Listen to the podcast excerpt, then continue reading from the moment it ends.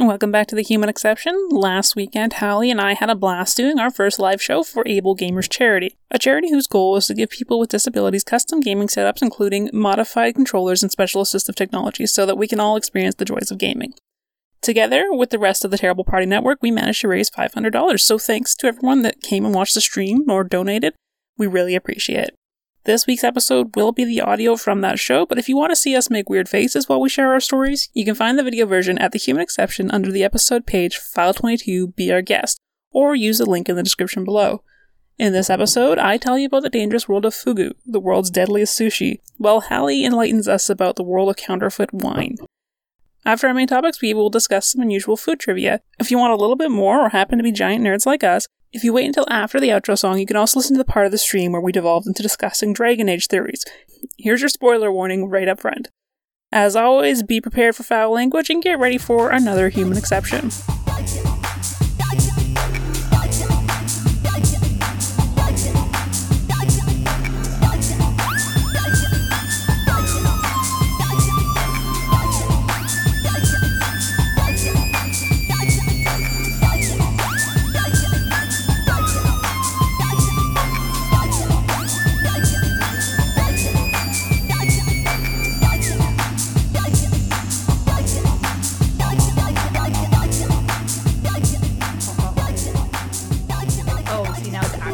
Recording too, which is good. That's good. Yeah, that's First live stream of the charity weekend. Let's go. it's actually first working. live hex show. I know, I know. What are we doing? What were we thinking? Why did I think this was a good idea? because it was less work than tabletop. Yep. Just got owned. Just got, called, got my ass called out. All I'm right. pretty sure I was like, let's just do something because I don't want to make a new character for No, something. that's fair. It's a lot of work. So, welcome to. I'm not going to do Cayla's intro because that's what Cayla does. Welcome to the first live stream for our charity weekend. Uh, thank you for joining us. I'm very excited because this is a an organization that we've wanted to play for for a really long time. So we are playing for and chatting for AbleGamers. You can go to ablegamers.org and see the really awesome, cool things that they do. Their primary mission is to provide accessibility devices to people who want to play video games, specialized mice, keyboards for PC, um, like retrofitted consoles if you're a console player, just all kinds of really awesome things that they do. And we are very happy that we get to help them out. So if you want to donate even a dollar, you can donate in increments as small as a dollar, which is very cool of Tiltify to let you do that. You can go to our specialized URL. It's right there above Cayla's glorious head. You can see that on the overlay, tinyurl.com slash TPC Spring. We're at $86 of a $250 goal. So thank you so far very, very much for giving us that money before we even started this morning. Have to get- the expectations are high now. I know. I know. I have things plotted if we don't get to the goal by like mid tomorrow and I start freaking out a little bit. So, Uh, Yes, is this like fan service content or? well, I really genuinely thought about letting eggs do like custom birthday messages, but I think we'll just do a giveaway because that's a lot easier on my psyche instead of having to live in her head for more than I need to. Uh, so that's my piece of it. We're podcasting. So, Cayla, what the hell are we doing? All right, so we are the Human Exception. Um, this is a podcast that Halli, myself, and Nathan, who is not present, um, started six months ago. I guess. October, yeah. Yeah, October. Uh, just has something to do in pandemic because we're all nerds and like to go deep down the rabbit hole on weird shit. So we figured out why not do it for a purpose to share it with people and each other. So we started this whole thing, not expecting anyone else to really give a shit. Just mostly doing it for us, right? You know, we're already podcasters because we're all very involved in the tabletop podcasting world. And then, yeah, now it's kind of taken off. So if you are here for us, thank you so much for showing up and thank you for continuing to listen to our show. Yes, very much so. Um, so yeah, we just cover random shit uh, from anything from like murders and strange animals and ghost stories and conspiracy theories and internet crazy people. so yeah, just anything that kind of catches our interest that is just different. And yeah, that's where we are, the human exception. And so here we are today to talk about weird food shit. yeah. Ah. So Ha- Halli and I have both prepared a topic. I've also got some fun trivia for us to go through. And if all else fails, there'll be a bunch of talk of Dragon Age, I'm sure. I'm waiting for that devolvement to happen. like we get done and we're just like, okay, we could go for like another half an hour. What do we do? Let's talk about the Dread Wolf. Anyways, that's We just have to like warn Nathan if he's watching. It's like Nathan, don't oh, watch anymore. mm. I can I can edit it later and then like split it up and put a warning in there. Nathan, don't watch this part. so yeah, um, You or me? um, I, I'll do the. I'll go first. So- Hey, she volunteered. All right.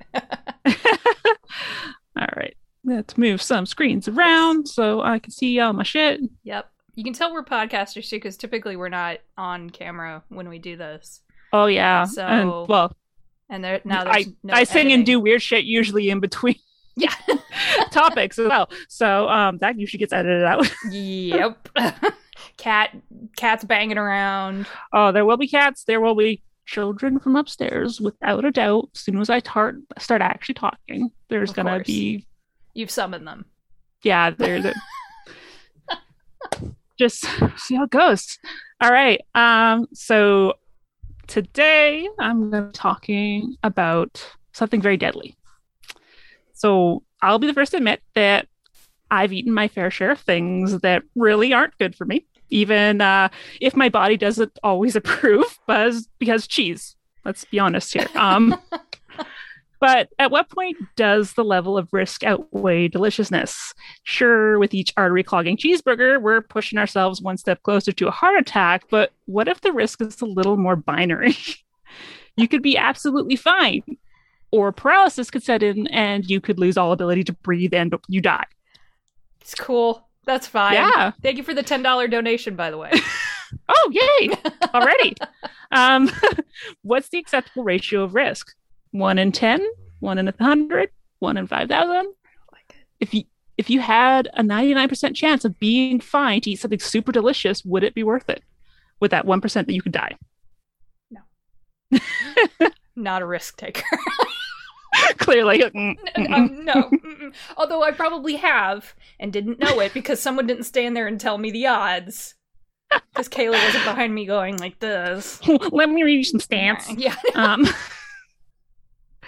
so I'm talking about what is commonly known as fugu in Japan. So this is the pufferfish, and it's a deadly delicacy. Delicacy, um, and this name refers to a handful of genus of the takifugu and or porcupine fish of the genus Diodon. So a bunch of different blow up pokey fish that I'm sure you've seen on plenty of like children's shows. So these fish are actually poisonous. Um, the lethality um, of this dish is directly tied to its preparation. So restaurant preparation is very strictly controlled by law in Japan, and in several other countries like Korea and China, where this is also a delicacy. Um, licensing often takes three or more years of rigorous training, a training that only 35% of applicants pass. Hold up. You So- said three years. Yep, Holy shit. or more, depending on where you're getting your licensing. Um, so the final examination includes a written test, a fish identification test, and lastly, a practical test where the chef must prepare and then eat the fish. It is easier to get a driver's license. Yeah. it's a serious shit, man. Because uh, the thing is, is um, what pufferfish have in them is called tetrodotoxin. Tetrodotoxin. Do- tetrodotoxin. There- Tetrodotoxin. Hey, there we go. I love this stuff, but I cannot pronounce it. Um, so yeah, this is the po- the poison that the fish carry. Um, it is in their skin, their liver, their ovaries, and their eyeballs. Those are the most prominent places where these are in the highest toxic- toxicities. And this poison can be found in other species, including like the blue ringed octopus, which is the most deadly octopus in the world, and you find that in Australia because everything there kills you. Um, and then rough skin newts as well as moon snails. So these are all carry this very very powerful neurotoxin. Um, the key to preparation is the careful removal of the toxic parts. The poison isn't something that you can just cook out of the fish. Like you can't just cook it to death and be fine. You basically you have to actually remove things very carefully. Like if you accidentally cut one of these organs that contain toxin, well, then you could contaminate the fish itself. But hey, you know, if you pickle and salt the ovaries for three years, they can then become safe to eat. No. three years. Just like you write the date on the side with a sharpie, put it in the basement. Soon. yeah. and like I imagine like we're talking pufferfish, like like this big, like ovaries. Like, we're talking about like Oh something tiny. Like That's not even a full bite. That's just No. a, yeah. Why? because delicacies. Mm. So typically fugu is served as sashimi, but one of the tastiest parts is supposedly the liver, which also happens to be the most toxic part. So Of course. go figure. um, serving this organ became banned in restaurants in 1984, and, but that doesn't stop the appeal. Um, we have evidence that the Japanese have been playing fish roulette for over 2,300 years, Jeez. but its consumption wasn't always legal. There's a handful of periods where the fish was just banned, but somehow it's always made it back into the public's good graces. Thinking, kitty, but let's yeah, let's let people eat it. Yep. Um, for the public, anyways, um, the Emperor of Japan, by the way, is legally forbidden by law to eat the fish for their own safety. I love it. So, as the average citizen in Japan, you can't just roll up to a fish market and buy a whole puffer fish, even though they are there. But you must have a license to purchase this if you want to get a whole or live fish. But many markets are beginning to sell fugu that's already been prepared to the public. So, preparation most commonly is it is done as sashimi. Um, chefs use incredibly thin blades to cut the fugu into translucent slices, a technique known as usuzukuri, which so it kind of looks like wax paper almost. It's like that translucent thin. Um, the roe of the blowfish is also incredibly popular, where it's often grilled and served with salt, which I'm not really like a roe person, but that actually sounds delicious. grilled with salt. I'm into that. yeah, that works. Um, the meat can also often be found as deep fried, smoked, sometimes even infused with sake and other marinades. So, uh, so yeah. Let's say you get poisoned. now what? Great. Great. I'm assuming Well, you're- isn't like where you pee on a jellyfish sting and you're fine. Which is also a myth that we should You're not supposed to do. I know. Don't do it. Don't do that. Um, well, anyways, you're fucked, but not really. Um, Oh God. So it's thought that tetrodotoxin is 10 times, 10,000 times more lethal than cyanide. So just let that sit in. Yeah. Um, you likely won't know that you've been poisoned until the symptoms set in. Your meal will probably look and taste exactly how you expected it to. But usually within 30 minutes, you'll begin to experience the symptoms. Though it's possible the symptoms may be delayed up to a couple hours, but this is quite rare. If you've consumed a lethal dose of this toxin, you'll know in 17 minutes. Cool. So you'll begin to feel a tingling and numbness in your tongue and lips that, that the session, sensation will then spread throughout your entire body, slowly paralyzing your muscles. You may experience headaches, sweating, hypersalivation, nausea, even seizures. But the deadly aspect of this rush reaction is the respiratory distress that will set in. It'll become more and more difficult to breathe, all while you're still awake. Nope. Oh, and, and there's no antidote. yeah, chat was asking about that. yeah, your best chance of recovery is to go to the hospital as soon as you can. There, the doctors will empty your stomach and fill you with charcoal to help bond with the toxin to try and get as much of it out of your system as possible. And they'll set you up on life support. At which point, then you pray that your body can keep functioning long enough for the poison to be metabolized, metabolized or excreted from your body. No. All in all, it's not a great way to go. Then, There no. were better. Oh my god. So you'd think that people would die all the time because this sounds very deadly. Right. Between the years of 1996 and 2006, the Tokyo Bureau of Social Welfare and Public Health has statistics that indicate that between 20 to 44 incidents of fugu poisoning, some impacting multiple diners, have occurred. So, you know, that's over 10 years, 20 to 44 instances. That's not much, especially considering the population of Japan. Right. Um, so, in that ratio, there's about 34, 34 to 64 people that were hospitalized, um, and zero to six died per year with an average fatality rate of 6.8%. So Huh. very low, rate, low rates of poisoning happen, and if you do get poisoned, it seems like your odds of dying are pretty low. So that's good. of the 23 instances were, that were reported in Tokyo between 1993 and 20 and 2006, only one took place in a restaurant. The others of all people catching and eating the fish. I'll do it. Poisoning through amateur preparation can result from misidentification, improper preparation, and it's even or improper preparation, improper preparation, and it's even suspected that there may be even tied to suicide attempts. Ah, mm-hmm. you can So everyone, you can go in a different way. Don't do that. Oh my god. there are many, many op- options Yeah. of yeah. then- yeah. So all of this is a drastic improvement um, over earlier years. Poisonings peaked in 1958 when 176 people died that year alone. Whoa. Yeah. Um, one of the most famous victims was a kabuki actor, which is like a stage actor, um, Bando Mitsugoro the seventh, or sorry, the eighth, who in 1975 died after eating four servings of puffer liver, claiming to be able to resist the poison, but died several hours later in his hotel. You're not invincible, people. Don't yeah. as much don't as you believe it. pull a Houdini thing. and just I've done this a billion times. No. You'll be fine. This is part of getting older is that everything is just way more terrifying. I don't like it. no. so in Thailand, between the years 2004 and 2007, 15 people died and 115 were taken to the hospital due to unscrupulous fish sellers selling puffer meat disguised as salmon. oh no. Which, like, I don't know what salmon's like in Thailand if they have it natively, but like most salmon we get out here on the west coast is very pink, and puffer Yeah. meat tends to be white. Right. So I don't know. Farm salmon though is dyed pink, so maybe it was farm salmon. So That's true. Yeah. I don't know. It was a thing that happened. People are assholes. People don't are sell assholes. poisonous fish and Shady. not poisonous fish. God. So obviously this is very important to Japanese culture. Um, and there's even stories that involve this wonderful delicacy. Um, there's a Japanese story that tells of three men who prepared a fugu stew, but were unsure whether it was safe to eat. To test the stew, they gave some to a beggar. When it did not seem to do him any harm, they then ate the stew. Later, they met the beggar again and were delighted to see that he was still in good health. After that encounter, the beggar, who had hidden the stew instead of eating it, knew that it was safe and he could eat it then. The three men had been fooled by the by the wise beggar. Which is a great story. I love this. yeah, yeah. There's there's a karmic lesson there. Yeah.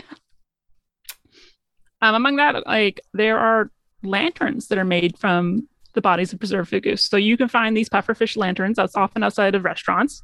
Um, they've been inflated and they're like a little balloon. Um, some pufferfish, pufferfish have the spines on them, some don't, and yeah, they just put like a light in them, um, and it's really cool. That's really cool. Yeah. Wow. yeah, and um, the skin and stuff can be used to make children's toys, fork art, souvenirs, and it- it can also be made into everyday objects like wallets and waterproof boxes. Smart. Yeah.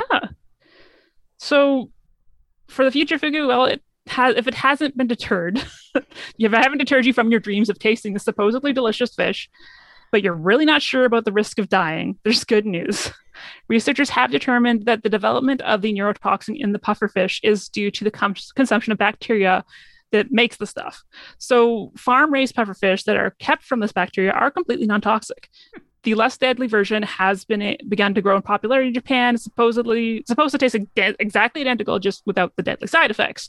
Um, they've at this point made four thousand of these fish that are completely non-toxic. So like, okay, it's working, guys. So yeah, um, so you'll soon be able to try the non-toxic version if you are so inclined to do so. And toxicologists are working on developing an antidote. That's pretty cool. So, and that is fugu. Is that a record for you? I think so. It is. Cayla, I love you. the shortest story I've ever had. it might be. To be fair, you've been embroiled in other stuff. Yeah. Actually, do you want to go over that for a minute? Just like there's this continuing Um so series.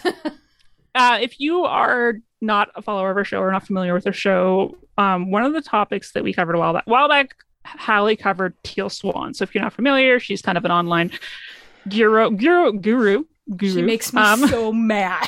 who's like a cult leader and loves to encourage people to commit suicide. Yes, she's because That's the cool thing to I do. hate her so much. Yeah. So as Halli was telling us about this, like so much of her behavior kept reminding me of this internet story that I heard about forever ago, um, which is the Final Fantasy VII house. So if you are not familiar, this is a story that came out about 15 years ago now, um, where this guy wrote about his experience where he met some people on the internet and he ended up living with them, and it basically turned into a fucking nightmare.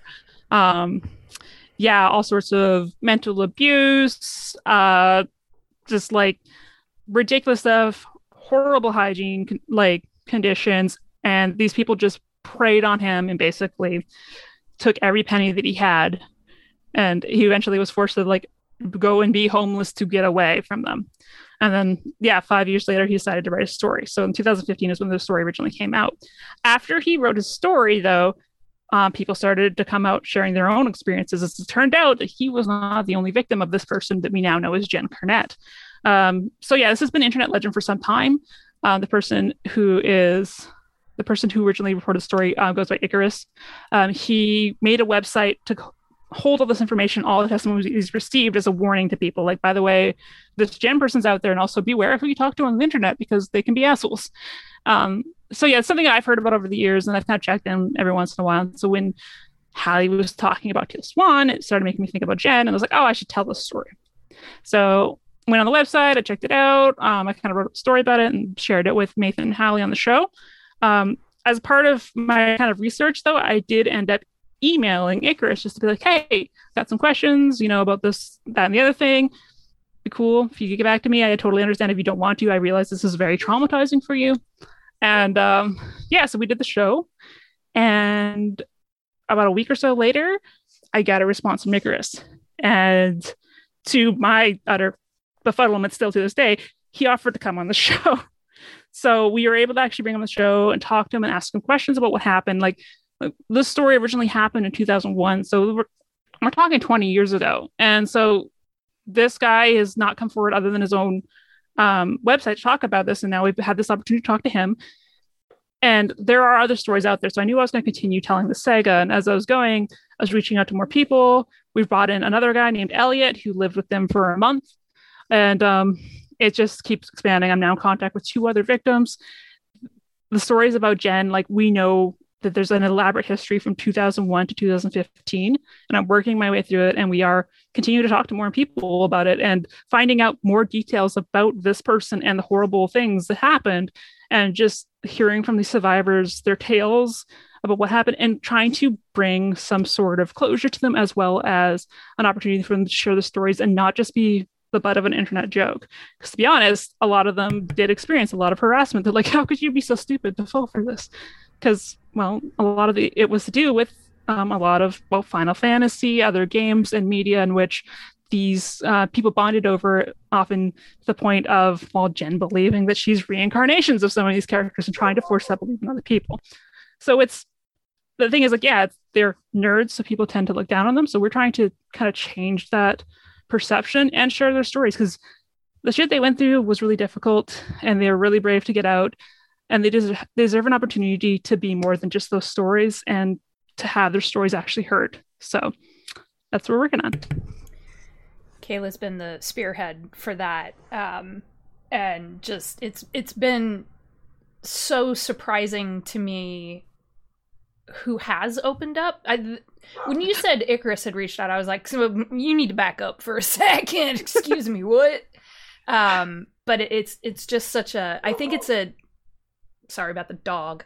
Um, I think it's a good chance for people to, um, to understand that a lot of, eh, almost anybody can, can be wrapped up in something. You, you we're always like, oh no, pff, not me. That would never. Well, I think a lot of people say that, and then something yeah. happens, and yeah, the people who often end up targeted in the situations actually usually are very smart people. Normally, yeah. they've got a lot of street smarts. Generally, it's just they're caught in a situation where they're extremely vulnerable, and this right. Jen preys on that, and she works her way into those cracks, yeah. and before you realize that she's completely wedged in there, and you're stuck.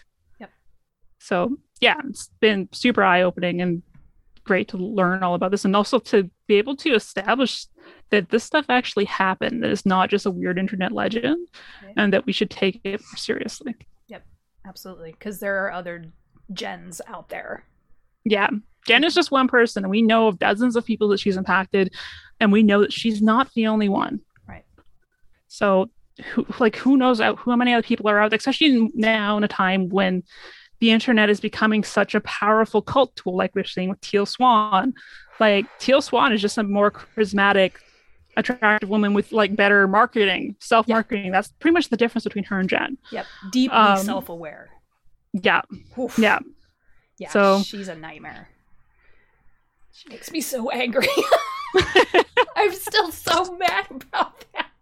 I'm so mad about that because she just and and I think that's the kind of the thing that um you know we're we're all very deeply interested in in cults too and you just you see these people who like you had said they know how to worm their way into one little crack in someone's wall and that's the thing that gets people. And they're no one no one is a solid piece of sheetrock. Everyone's got little intricacies and traumas and things that they're vulnerable to or tactics they're vulnerable to. And i yeah what sam had just said people who think they could never end up in a situation like that are most likely to end up in it Yeah, Yeah. Yeah. and like these people prey on your compassion. Right. Like they will present themselves as the victim and they're very good at doing it. They're very good at faking that that victim Woe story. yeah Yeah. So and they also at the same time make you feel like you're the only person that can help them. Right. Which is very powerful feeling and very compelling feeling. If you are someone with any amount of empathy, it's very easy to find out yourself in a situation like that. Whew, okay so On that pleasant I, note. I thought no, I just thought it was really important because this is the first. Um, we certainly never intended for this to be like a continuing thing. It just morphed into that as you started reaching out to people like Icarus and started doing more work. We have other things that we would like to look into, um, but Mhm. this is the this is what's got our attention right now. And I say our, it's Cayla who's doing who's doing like all the legwork, and Nathan and I are just sitting there going, "Yup, this is horrifying." oh no! yeah, that's my entire like side gig right now. All right, let's talk about fake wine. yeah, Let's talk Let's do about it. fake wine. Let's talk about con men. I totally thought about getting a glass of wine before we started. What time is it? it's five o'clock somewhere. It's fine. It's fine. It's fine. All right. Um, okay, so hear me out. Wine, but make it fake, and then sell it for millions of dollars. Win. Do it. Yep.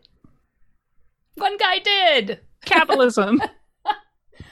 Oh my gosh. Love a good con man story. So, um I and and some of you watching or when you watch later on VOD or when you listen to the audio of this, um you know, later on when it gets put up on the podcast playlist, may have watched this documentary. It was uh, it aired in 2016 originally and it's called Sour Grapes and then it got put on Netflix and its main crux is the story of this guy named Rudy Kurniawan. And I was like, well, it's a documentary about wine and some guy who faked a bunch of wine. I'm in. That like let's just do that. That's totally fine. So I'm gonna move my screen over so I can see what the devil I am doing. I should have done this before. I did not. I was not smart enough. All right. People are used to this when I do when I stream games. You'll see this here in a little bit as I like move a billion screens around trying to figure out what I'm doing. All right. I'm checking the woo, we're at $96. I'm so excited. All right. So Kurniawan is this really smart, really charismatic person who had a natural lack or knack for lying. So just con man fodder. You could like throw him into any con man movie and you would have uh, somebody like Rudy. Um, he didn't forge paintings. He didn't, uh, you know, counterfeit money or currency in any way, shape, or form. He didn't bilk a bunch of people out of their retirement savings with a Ponzi scheme. He forged wine. And when I say that, I mean he actually forged kind of the bottles. didn't really didn't really make fake wine, but we'll get into that. I found this so interesting. And Cayla, I'll share with you some of the pictures that they took when the FBI raided his house because it either looks like a wine forger's house or a meth lab. Why not both? There's like tinfoil on the windows. Oh my god. it's like, okay. You're just asking You're be rated at that point. The neighbors are going, I don't think the house is self tanning. Something's wrong. like, it's just something's going on there.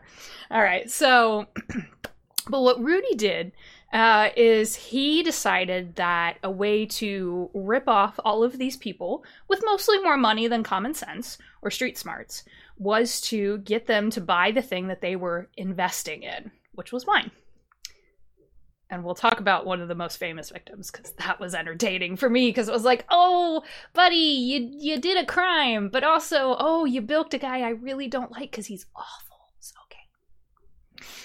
Good for you. Um so when people buy really expensive wine it's not usually to drink it. It's typically to hold on to it as a status symbol because at that point it's vinegar. Like it's it's like when you buy 50 year old champagne. Not that I've ever done that. But imagine you had the money to buy 50 year old champagne. I don't have an extra months of like months worth of rent kicking around to do that. it's not, oh, it would be like $20,000. Jesus. Easy, depending on no. what part of France it came from, like, and what house it came from. Yeah, it's insane. Um, there's no carbonation in that. It's not. It's not gonna like if you take the top of that off of the machete, it's not gonna be like like what you want from you know the scene in the movie. It's just gonna sit there. It's not, Wine is the biggest scam ever. it's ridiculous, right? The, the shit I drink isn't worth forging. Like, come on, that's not. Unless Just give me a box and we're good to go. We'll talk about fake yellowtail here too later on, which just made me go, oh my god, why? So, Rudy supposedly came from money. That's mostly what people knew about him right away. Interesting first impression. Um, he had this like really coiffed, swept back black hair, and he wore really fancy suits. And then he always seemed to have, conveniently nearby, in his vehicle, a very pricey bottle of wine that he would share with friends or strangers. Sometimes he would just hand people in a restaurant who were seated next to him a bottle of wine and say, Here, take this. Now, listen. Just wipes the dust off the label. Yeah. the little rag with a little microfiber cloth. Here you go. This is. I just can't imagine someone just randomly walking up to me and going, "Hey, yes," like, mm, "I don't know about this." I don't. Know I guess if you're one of those like really fancy pretentious people about wine, you're like, oh my god, this is amazing. Thanks for the honor. I know, yeah. so the other thing that people learned about Rudy really quickly is that he didn't have any limits uh, for wine, for conversation. He was very, very charming. Uh, or with his money, he supposedly had endless piles of it. The story that he would tell was that he was from a wealthy Sino Indonesian family who had ties to the wine industry somewhere. Never really was specific about the where or the what and that he could get into these rare cellars um wine cellars where you know they would only let select buyers in and on and on.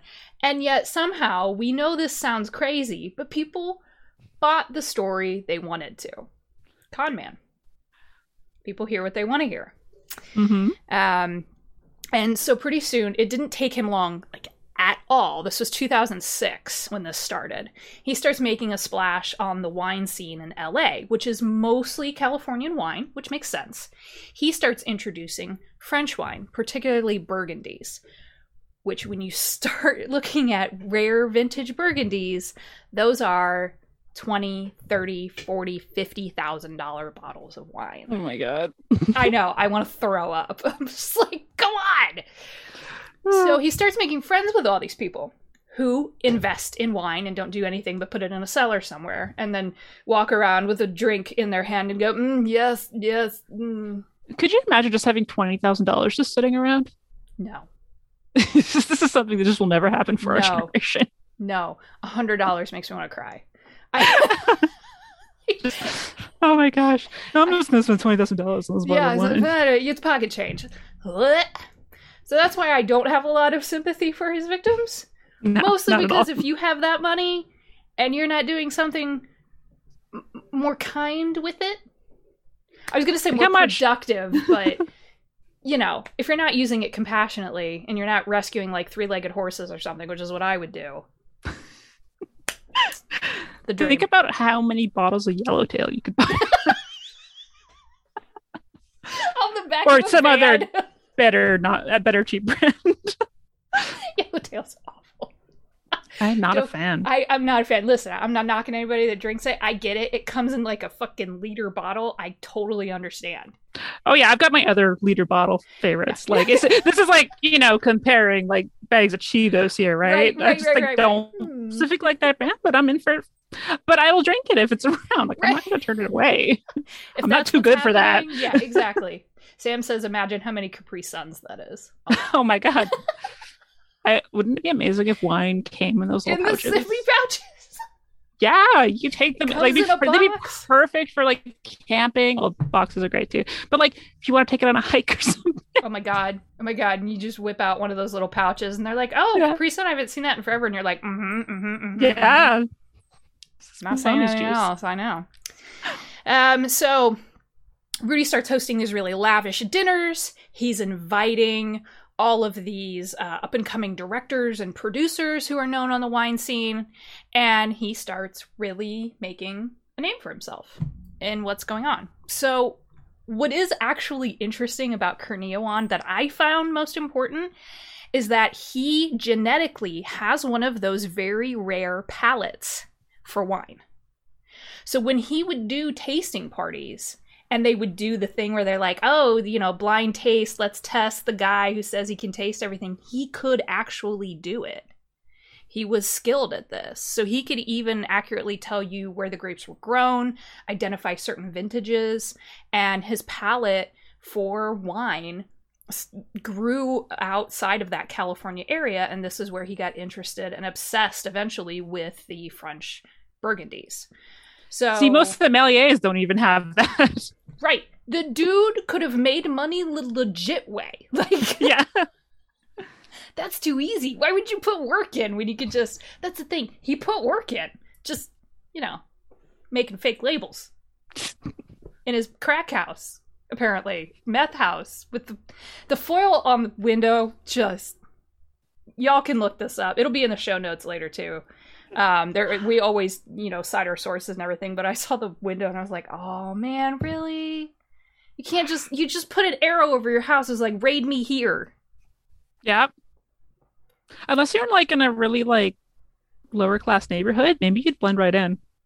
No, he lived in a very expensive neighborhood Fuck in man. California. Then well then already the cops are already paid off. So right? Yeah, let's be honest here.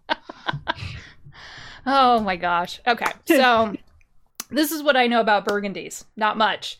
They're made from the same grapes as Pinot Noir. Um, it has to do with mostly labeling. I believe it. I was like, yeah, okay. They're red. That's what I know. They're yeah, it's like a deep, deep red purple. Right. Um, I've had hair dye hair dyes that had that name. I think we call it mulberry.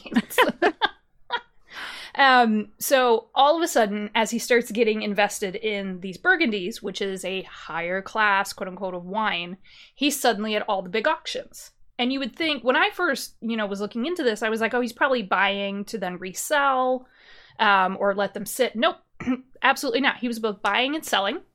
He bought so much one kind of wine. It's a French Burgundy. I'm not going to try to pronounce it. Um, it's a Romanée-Conti. I, the rest of the, I'm not going to butcher that. Um, he became known as Dr. Conti. He bought so much of it. Hold on, because it gets worse. Um, later on, when some of the people he ripped off heard about this nickname, they just kind of had to laugh because they're like, "Yeah, I bought Burgundy from him, and yeah, it's fake. Great, I got to go check my cellar now." Um, so at one auction in 2006, same year he kind of splashed onto the scene. Dude moved fast. Uh, he sold 24.7 million dollars worth of wine at one auction. Wow. Um Yep. shit. it beat the previous record by over $10 million. Think how much Yellowtail you could buy with We're stuck on that now. it's like Yellowtail is just the measurement this is for funds from here on in. we live. I measure my weekends and the debt I put Yeah. in the yellowtail bottle. Just just just pay me in Yellowtail It'll be fine. oh, my god. So this is 2006. These are the, you know, the really early days of the first dot com boom, um, where Silicon Valley as a whole had a shit ton of money and not a lot of common sense. Um, and then you have all of these people who are looking to invest in something, I don't know, hoity toity, whatever you want to call it. The status symbol. It's a status symbol. There we go. Um, and then That's a nice way of putting it. yeah. Fucking assholes. That's what I'm going people. with. Rich people. Um, so he's on the scene for years. And people know you go to Rudy if you want a a wine that you've been looking for to finish your collection. And he would just somehow miraculously have it. I know. Judgment. We're judging. Um, however, in uh, inaccuracies start showing up, inconsistencies. So there were uh, there was an example bottles of a particular Burgundy vintage from 1945 to 1971 start showing up at auction. The head of the house that makes that Burgundy in France was like, "Yeah, we didn't start making that particular type of Burgundy until 1982." Buddy, you were doing so much work. Just do a little Yeah. more research, man. Cite your Just like- sources. if you're gonna lie, do it well. I was like, man, I should have taken my librarian career and become a professional liar because I would have researched everything beforehand. Fuck, I missed. Um, missed opportunity. I Could have been a missed, con yeah. man. um, so Rudy starts. He suddenly is disappearing out of LA quite a bit, and he's traveling more and more. He's not around when his best customers have questions about this weird vintage that he sold them. That you know they bought without question, because they don't know what they're buying. So this is great. They probably Um, didn't even open it anyway, so Right, exactly. It's going to sit in the cellar. Uh, he, one of Kurniawan's most famous customers, infamous, we'll say, because I hate this guy so much, was Bill Koch, William Koch of the Koch brothers. Mm. Yeah. Yeah, those pieces of shit. I hate those guys. One of them's dead, so. Do you want to give a rundown on who those are? Evil, That's Evil. okay. That's a summary. billionaire evil motherfuckers who put so much money into not only the US but around the world into policies and rules and politicians that will uh, disenfranchise people even further. On top of many other awful things they've done. I could do an entire episode on them. I'm going to do it. I hate them so fucking much. And I think a lot of progressively minded or even even minded people. So Hate. you do the Koch brothers, I'll do the Bacon brothers. they think could figure something out. I'm sure there's some other We could do it. cr- crime fucking brothers. Fucking assholes. I hate those guys. The the Wikipedia article on them is just forever. forever long. They're they're evil. They're evil. They're old evil white men. Rich. Popular breed. Yeah. Um, so he he sold a bunch of fake wine to Bill Koch, which I thought was hilarious. Um, Deserved it. he deserves it. It really. Um, I, I, uh, it's very funny to me because this is unfortunately, in some ways, how Rudy got caught. So remember, I said wealthy, influential. That's this guy. Um, so Bill Koch eventually hires private detectives, because of course he does, uh, to figure out that something was amiss. I don't think he was smart enough to realize it, but you know. Um, and then they eventually turn the information over to the FBI. So then Rudy's house in Arcadia, California, very expensive, Mm. is raided in 2012. Um, Jen's dad lives there. What? Jen's dad lives in Arcadia, California. Shut the fuck up. Oh my god. Everything's connected. Everything's sorry. connected. No, you're good. I can't stand it. Why why is everything connected? Oh my god. And when they went in to raid this guy's house, the entire thing was a counterfeiting operation. The entire thing was a counterfeiting operation.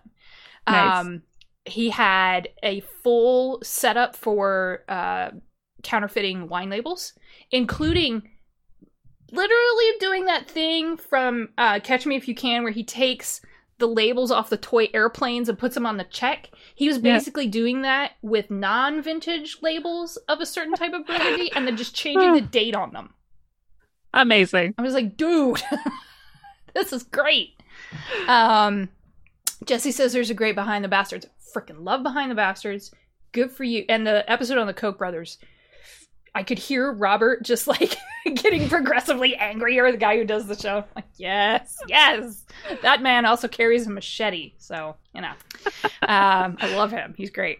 Um, he had corking tools. He had old bottles that he had dug out of recycling facilities. Oh my god. Yes. He would frequently reuse bottles because a couple of people had said after he got caught that when they would go to dinner and Rudy would have bring his own bottles of wine, he was very particular about taking the bottles back.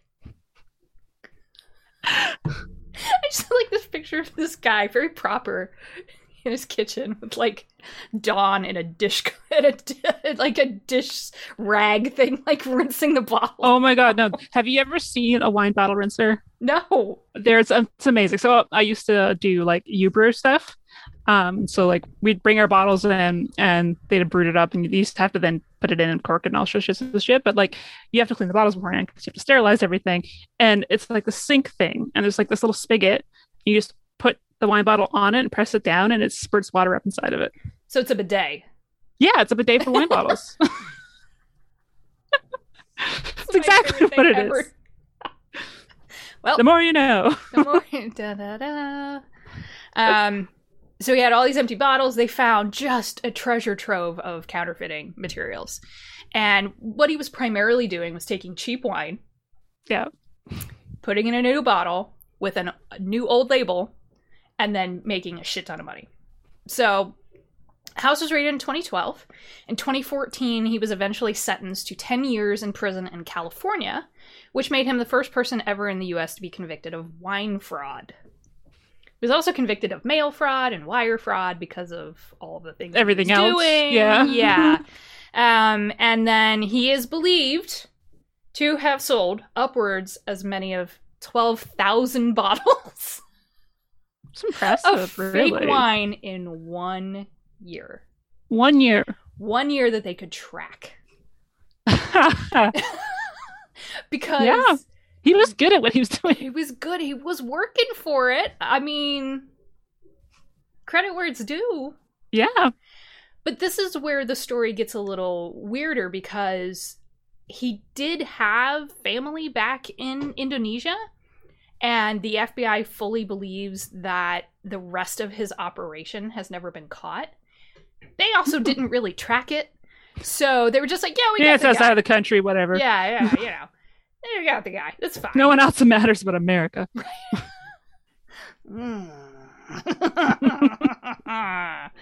um, but he was released from prison in November 2020 in order to be deported back to Indonesia. So now he's there, and he's basically fallen off the face of the planet at this point. So Rudy's gone, as far as we know as far as we know, as yeah. far as we know. I couldn't find anything else. Um, so Rudy's kind of the most like well-known story of fake wine counterfeiters. Uh, it's not uncommon. So this was fun. I was really fascinated by this. There are a couple of people who specialize in this kind of like wealthy white collar counterfeiting, and one of them estimates that 80% of the burgundy from before 1980 is counterfeit. All of it. Damn. Yeah. I don't feel bad for the people that buy it. No. Before don't. 1980, it's older than me. Yeah, yeah. Come on, y'all. All right. So, if you look up fake wine, you will see a news article from March 22nd of this year. Um, there were customs officials in Ireland who confiscated the equivalent of 33,000 bottles in one bust, which is almost three times the number that Rudy supposedly faked. Uh, this is counterfeit wine that was found at the Tivoli Container Terminal, which is in the Irish city of Cork. Sorry, Of course. can't resist. Of course. of Cork. Oh God, this is where everyone leaves the street. it's suddenly like we're losing money. we're, we're like, oh my God, what happened? Am I allowed to do Um, that? yeah. So the wine is roughly valued at three hundred and sixty thousand dollars. So they're not fake and expensive wine here. no, that's like mid range ish. Yeah. And it's believed to have actually originated in the Netherlands. Hmm. But it's an open case, so maybe set your Google News alert and you'll find out more. I don't know. I'm kind of curious myself just to see what they were faking. Well, obviously you're gonna have to update once you get we know more. This is your case now. I will forget. I have the attention span of a squirrel. I will forget in a heartbeat.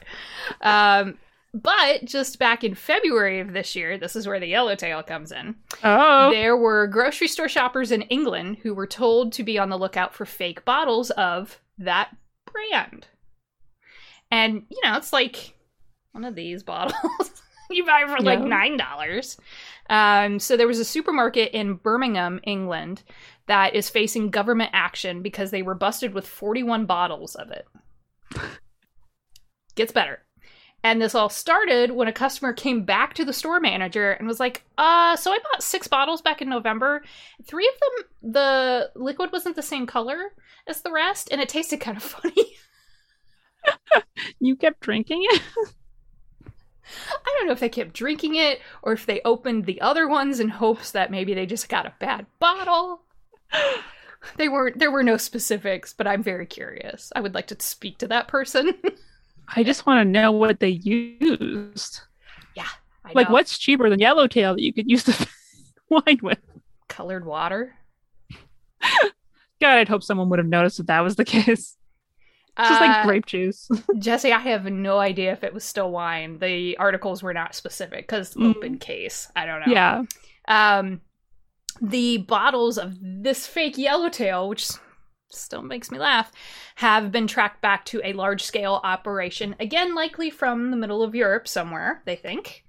And there was an article in foodandwine.com um, that is pointing out that this is actually sowing distrust with the local grocers now. Mm. Because if you can't trust the $9 bottle of yellowtail, What can you trust? what can there be left in this world? Um, and as uh, I was telling Cayla before we went live, there was a buyer for another grocery store chain who gave a statement and said basically, yeah, if you're a legit buyer, you're buying things from certain suppliers because that's who you're contracted with. Yeah. Someone got this off the back of a van. Yeah, there's there's no way you accidentally buy that from like a licensed like distributor. I mean, I guess you could if But, uh, stuff. I don't know how down. liquor works in that Right. part of the world, but Right. like in Canada, all liquor goes to the government. Yeah. Everything goes to the government. Yep, So it's like same the government gets it and then they ship it out to liquor stores. So Right. it's like It's controlled. It's a controlled substance. it's very, very controlled. yeah, yeah, it's a controlled substance. So I just I had to point that one out because I was like, uh, did I read Yellowtail right? Did I did I screw this up? Nope, did not. So I just wanted to yellowtail. you know, just just a couple examples. Um, if you look up fake wine, there's a ton of articles. There have been all kinds of cases and different fake wine schemes. Um, I will end mine with a quote from that Guardian article that I used on the Kurniawan story. It was the main source for it, uh, and again, it'll all be linked. Um, but I thought this quote was very good. So, quote, wine is meant to bring people together in warmth, conversation, and laughter. Beyond this, we add history, mystique, and science, mainly because they're fun. The spirit of wine frolics around naked. It is not a suited accountant. Few drinkers, as they uncork a, an $8 bottle, think in terms of investment or the authenticity of the bottle. Rudy Kurniawan broke the law, but Dionysus would surely have chuckled. yeah, I was like, I, f- I feel like he would have found that funny. Yeah. Yep. Yep. This is what you get for being pretentious. Yeah. like, oh, you faked wine. Got it. Got it. Yeah, I, I'm not upset with him at all. I'm I'm not Like, either. As long as it wasn't like poisonous or anything like Mm-mm. that, like Nope. whatever, man. and very few of those bottles were ever opened because he was the bottles he was bringing to dinner for the Mhm. most part were totally legit because Oh. he had to be able to show off his tasting Yeah. ability and then convince it's like you bring the real thing and then you convince somebody to buy 50 more bottles but the others are fake First one's free. yeah it's just the, just to taste it's the gateway wine hmm The game. the gateway wine sometimes i'm funny i don't know where it comes from but Rudy Kurniawan everybody. The documentary is really good. Um, there have been a couple of books written about, not about him specifically, but about the wine industry in general that have brought up his case because it is so well known at this point. But if you look at him, he just looks like somebody you knew from college. Like perpetually baby faced, you know, thought slick back hair was really cool. It was 2006. It was fair. cool then. It was cool then. Suits still not completely fully tailored yet, but they were very expensive. But yeah, it just looks like somebody you knew. It looked like somebody you worked with, which I always am Totally like by. trusting guy. Yeah. Absolutely. Average Joe. He would never screw you over. Never. Okay, that was the first hour. All right. You want to take a break? Sure. Intermission? intermission. I could get Intermission? a I could get a glass of water. so- Uh, there you go. That'll work. So we'll do intermission for give us five ten minutes, everybody, and we'll be back. And then I think we're gonna have to talk about Dragon Age because I've dragged. oh no. I've got facts. You've got facts. That's right. We have things to discuss. Though. Oh shit, I'm bad at trivia. You're not gonna make me. well, no, no, guess. no. I'm just gonna tell you shit, and then we're Oh, gonna laugh God. about it. Okay. Yeah, no, this is like no effort on your half. Oh, good. Just respond. That's all you get. Oh, I can do that. Okay, I can. Yeah. Do, I can definitely do that. Yeah. So give us about ten minutes. We'll be back, everybody, and uh, enjoy intermission. Hey, we're back. Um, thank you for the donations. Let me triple check I have the right amount here. We're now at 143.58, yes. which is 20 more dollars than we were about 7 minutes ago, which is amazing. Awesome. So, woo, woo, woo, thank you for that, all of you. I appreciate that. Sam, I saw what you did. I saw what you did. You know what, you did. Sam is part of our thirst club, so none of that shocks me. Um, yeah. Anyways, okay, hit me. Oh no, did I lose Cayla? I did. I lost Cayla. Oh no. Now we have to go back to intermission again. it now works. Of course, like it would like crap out the second we come back. That's like right. Could have crapped out on intermission. Yeah. Zoom. All right. What are we talking about? Trivia. Gimme. Yeah. All right. I uh, looked up a bunch of fun like food facts and stuff to figure that we'll share with you because like most of these things aren't worth doing a full episode on. So uh, let's get started. Um, graham crackers were invented to quell sexual urges. I have questions. So they were invented by Sylvester Graham, who believed that sexual desires of people was going to be the complete downfall of society. So his thought being that the more immoral an, an activity, the more harm it did to your body. so his theory was that bland foods would dampen dampen such desires, and graham crackers were specifically made to be bland so that you would not want to have sex. Wait. Uh, what does it say about me if I like them? I like graham crackers too. Like, Oh, fuck, well then- buddy, you failed. Yeah, what? Okay. He probably thought he was doing quite well when they started to sell good. He's like, oh, people are buying into Yeah. my belief. Everyone's afraid of their horniness. Oh god. Yes. Uh, he's also a reverend, so I'm sure that oh, explains. some things. well. Okay. Um, flaming hot Cheetos were invented by a janitor working at the Frito Lay plant. It tracks. Yeah. So um, Richard Montanez is a Mexican janitor. He used to experiment with making his own seasoning for the factory's Cheetos, and guess he made this one. It seemed like a really good idea, idea at the time, and his fans and family all encouraged him. So he calls up the CEO, who actually, you know, gets on the phone with them, and he pitches the idea, and well, the rest is history. Flaming Cheetos. Frito Lay, I really hope you paid that man well. I hope so too. I think Oh he, st- he still works there. I think he's in like some sort of management position now. I kind of skimmed the article. They should have just like thrown money at him. yeah, like he should get a cut out of every bag that sells or something because this is a very popular popular flavor. Chat would like to know, okay, but when did you fall in love with Alistair?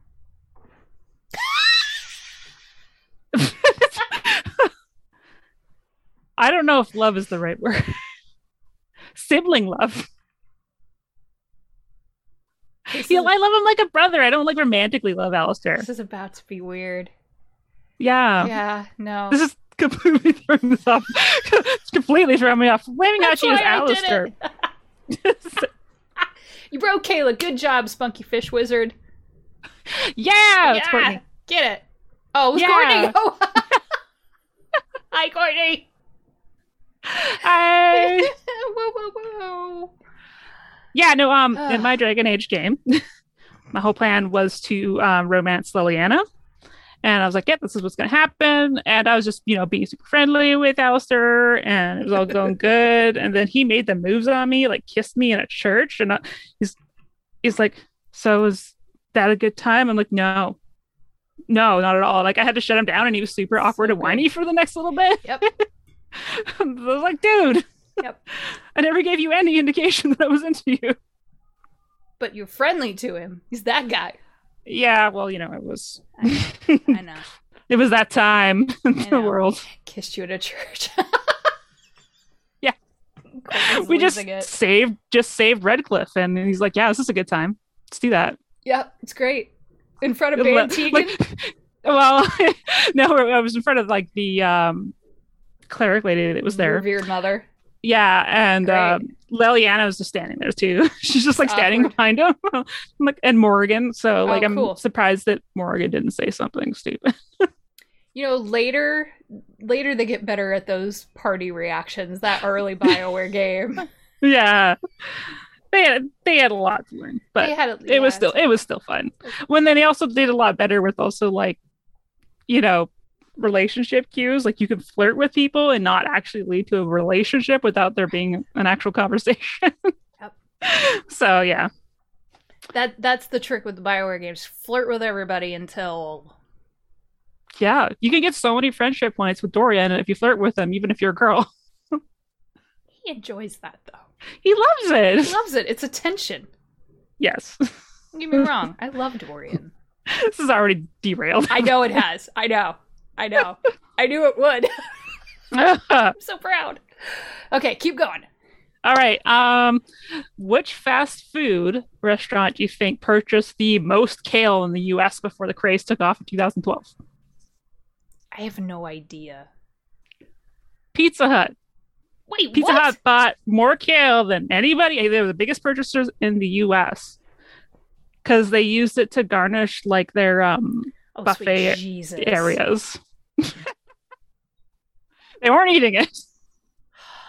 I know. I instantly was like, who was eating it? Wait a sec. Fuck. No one. No one was. No one.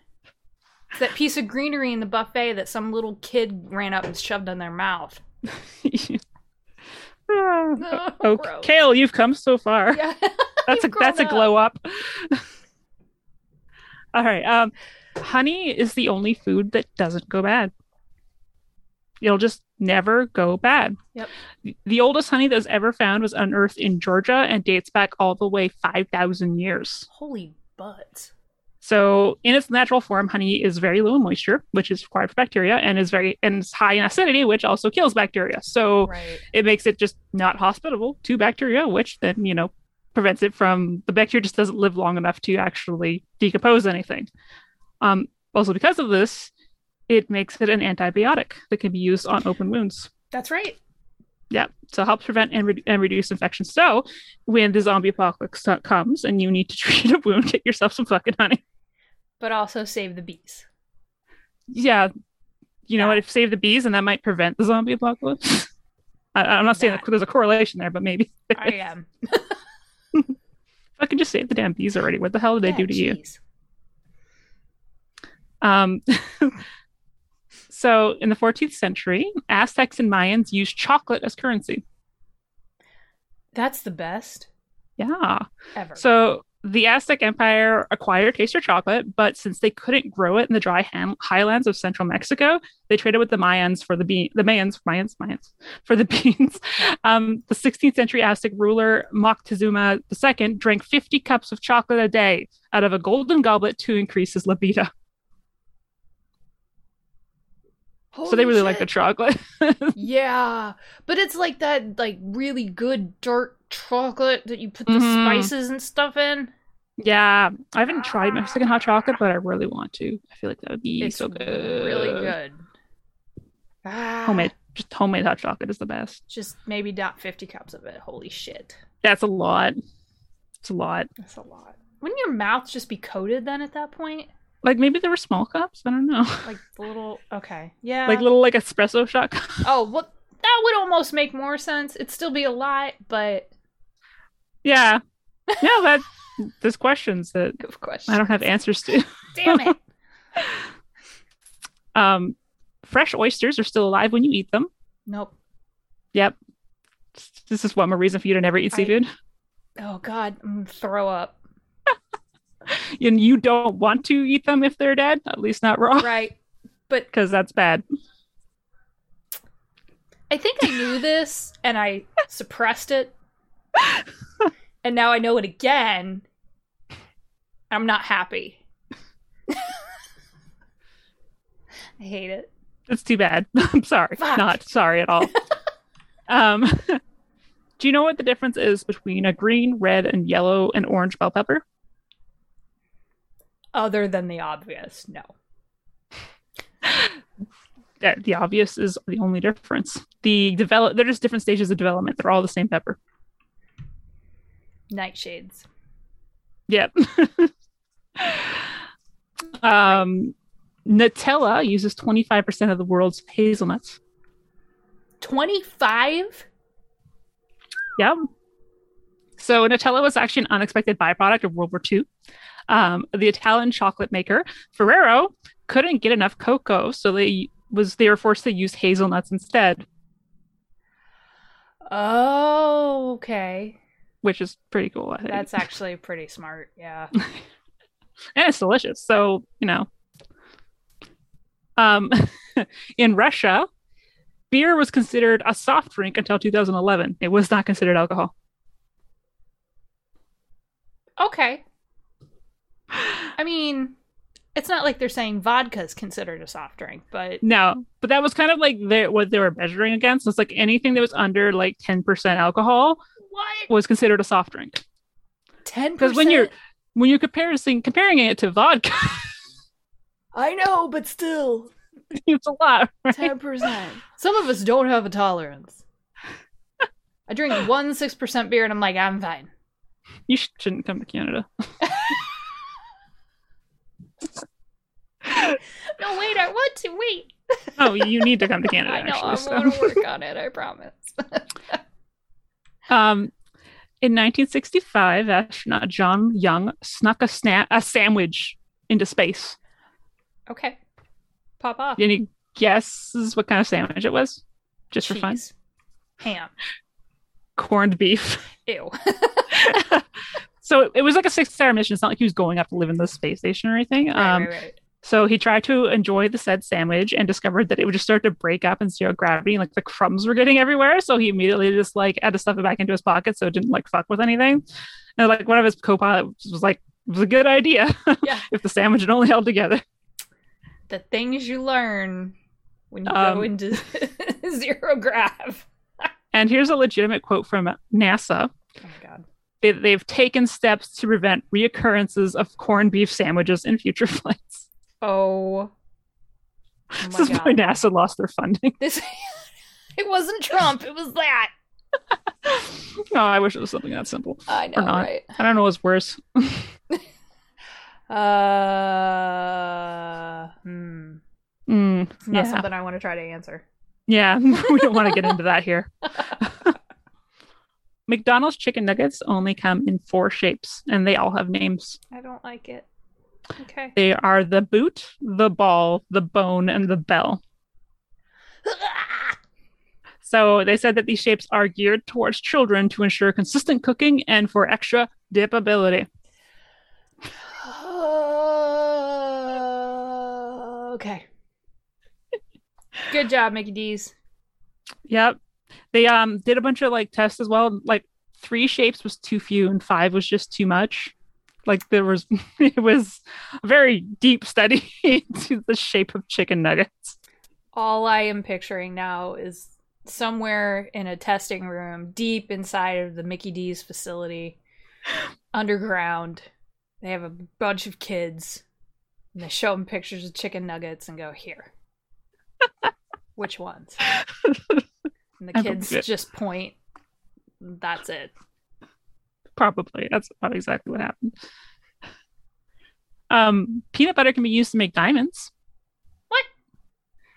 You only need to replicate the conditions of Earth's lower mantle at uh, 2200 degrees centigrade. Oh, Um, scientists Yeah. have been trying to recreate these conditions to find out more about how the center of our planet works. Um, and they needed like a carbon rich material and landed on peanut butter. So, but don't get too excited. It took them um, weeks to get a two millimeter diamond. But you can get diamonds from peanut butter Yeah, in a con- in that lab in a very controlled environment and specific conditions. very specialized equipment and you know funding. But also, did they say what kind of peanut butter, or was it just peanut butter? It just said peanut butter. I'm not sure. That's a Like, good question. is Like, is it like the super processed stuff, or is it like the, the natural stuff that you get to like stir the, the oil separates and yeah. I hate? Yeah. Yeah, Or is it just like Yeah. a giant jar of Jif? I want to pretend like it's Jeff. It's Jif, yeah. Like they went to Costco. yeah, I was like, all right, let's do us. It's five dollars here. Um, spontaneous combustion, oh no. which is a great topic that we wanted to cover. Oh my god. Um, but well, it is a complete myth in humans. Um, pistachios can spontaneously combust. uh, due to their low water and high fat content, pistachios have been known to burst into flames. Amazing. The, the nuts in the nuts and its kernels can overheat when stored in the oily fibrous materials and when they're used for transportation. So sometimes they will blow up in the transportation van. Forget Coke and Mentos. This is what I want to see. it's all about pistachios, man. This is the reality I want. So this is gross. Um, you can Oh. hear rhubarb grow. No. Nope. So during a process known as rhubarb forcing, you will hear a cacophony of pops as the rhubarb grows. The process began in northern England in the 19th century when you put rhubarb into a dark shed, halting photosynthesis, essentially tricking the plant into thinking it's spring. The rhubarb will grow unnaturally large at fast speeds. So pretty much you put rhubarb into a dark, dark room and it starts to scream and grow. I just got like goosebumps. I hate it. I hate it. Would you imagine someone walking by your shed? Like, are you? Are you? Yeah, yeah. it's fine. It's just the rhubarb. Uh, Just screaming for help, it's horrifying. right? Um, ranch dressing is dyed. One ingredient in one ingredient in ranch dressing is titanium dioxide, which is used to make it look whiter. Yeah, It's the same ingredient that's used in sunscreen and paint for Yep. color. I was gonna say it's in paint. Yeah. Holy Yep. shit. No, This is why you don't buy pre-made stuff. please don't. Oh man. Remember we said about eating stuff that'll kill you. Mm, okay. Nutmeg is a hallucinogen. In how much of a quantity? Well, it says if you ingest nutmeg in large dose is doses, it works as a hallucinogen due to the natural compound called myristicin, and it has mind-altering effects if taken in large doses. It does not define what large doses are, though. I would like to know. It was probably a lot. Probably a lot. But also, like, how much nutmeg have you ever had in one thing? Like, nutmeg's like a teaspoon in like a batch of muffins. Like, Right, because it is very potent. Yeah. Mm-hmm. Uh wow. and I also don't want to eat enough nutmeg to find out. No. oh no. Which would be pleasant Just take some mushrooms. You'll be fine. and they're all natural. Yeah. Yeah. I guess nutmeg is too. But, anyways, the nut that eats. yeah. this is fine. this is fine. Speaking of all natural, um, red food dye that's used in Skittles is made from boiled beetles. That's, I knew that. Ah! So this is a common red food dye, dye called carminic acid, and it's made from crushed bodies of a beetle called the Dactylopius coccus. That's gonna be butchered. The acid is used in maraschino cherries, strawberry and raspberry flavored candy, and lipstick. Yes. Yes. I knew that. There are a lot of insects in our makeup. Yes, there are. Yes. Ugh. I just laugh at the people who are like gonna be super irked by that. right. Don't be surprised, y'all. You should know this. Um, expiration dates on bottled water have nothing to do with the water. Water can't expire. No. But Also- the bottle in its it's in Yep. can. and also Nestle's evil. yeah, that too. But um, plastic bottles will eventually start le- leaching chemicals into the water, and it won't really make it the water harmful to drink, but it will not taste very good. Yuck. and never like guys don't buy fancy water. Just don't do it. like Fiji water or whatever is like processed in like Ontario or something. Yeah. like pretty much all the water you buy in bottles, no matter where it tells you it comes from, it comes from Canada, most Yeah. likely. We also don't need more plastic in the world. yeah, that's uh, completely unnecessary. Yep. We live in a first world country where, mm, okay, most of us have clean drinking water from the tap. Just use it. Don't be a total Right. wuss. Exactly. Exactly. Or And Sam then use the money. Canned water. Better for the environment. Or you could use the money that you'd buy on you'd spend on purchasing bottled water and canned water to, you know, support Flint, Michigan and help them get some that. fucking water. Or, you know, whatever is human rights. What do I know? Anger. okay, um, let's talk about Three Musketeers. So, the Three Musketeers, do you know why it's named that? no. Oh no. So, the original candy bar had vanilla, strawberry, and chocolate flavors in one. However, during World War II, they changed it to chocolate flavor only due to the rations. Which Ah. I want to ch- taste the original fucking Neapolitan Three Musketeers because that sounds delicious, Yeah, that does. right? Like, bring it back, go vintage with it. Make a lot of money doing that. Come yeah, on, I'm get into it. it. man. Um, sweet drinks can cause dementia. So, Mm. However, studies shown that people who drink one or more artificially sweetened drinks per day almost have a three times more likely chance to develop dementia. holy shit. Sugar's bad for y'all. Yeah. Like people are drinking soda every day. People are, who are adding sugar to their coffee every day. There's Courtney Just just, think on that. goodbye, my brain. it's okay, Courtney. It's fine. It'll be all right. It'll be all right. You can stop now. Start. Start now.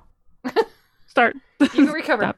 Sorry, Yeah. stop. I know it's conflicting. We're, we're we're all fucked anyways. Let's be honest. True. the sugar and everything. That's just how we make things these days. Yay. Um, this one's kind of common, but bad eggs will float. Oh yeah. So yeah, if you ever need to test the freshness of your eggs, put them in a glass of cold water. The fresher the egg, the faster it will fall to the bottom.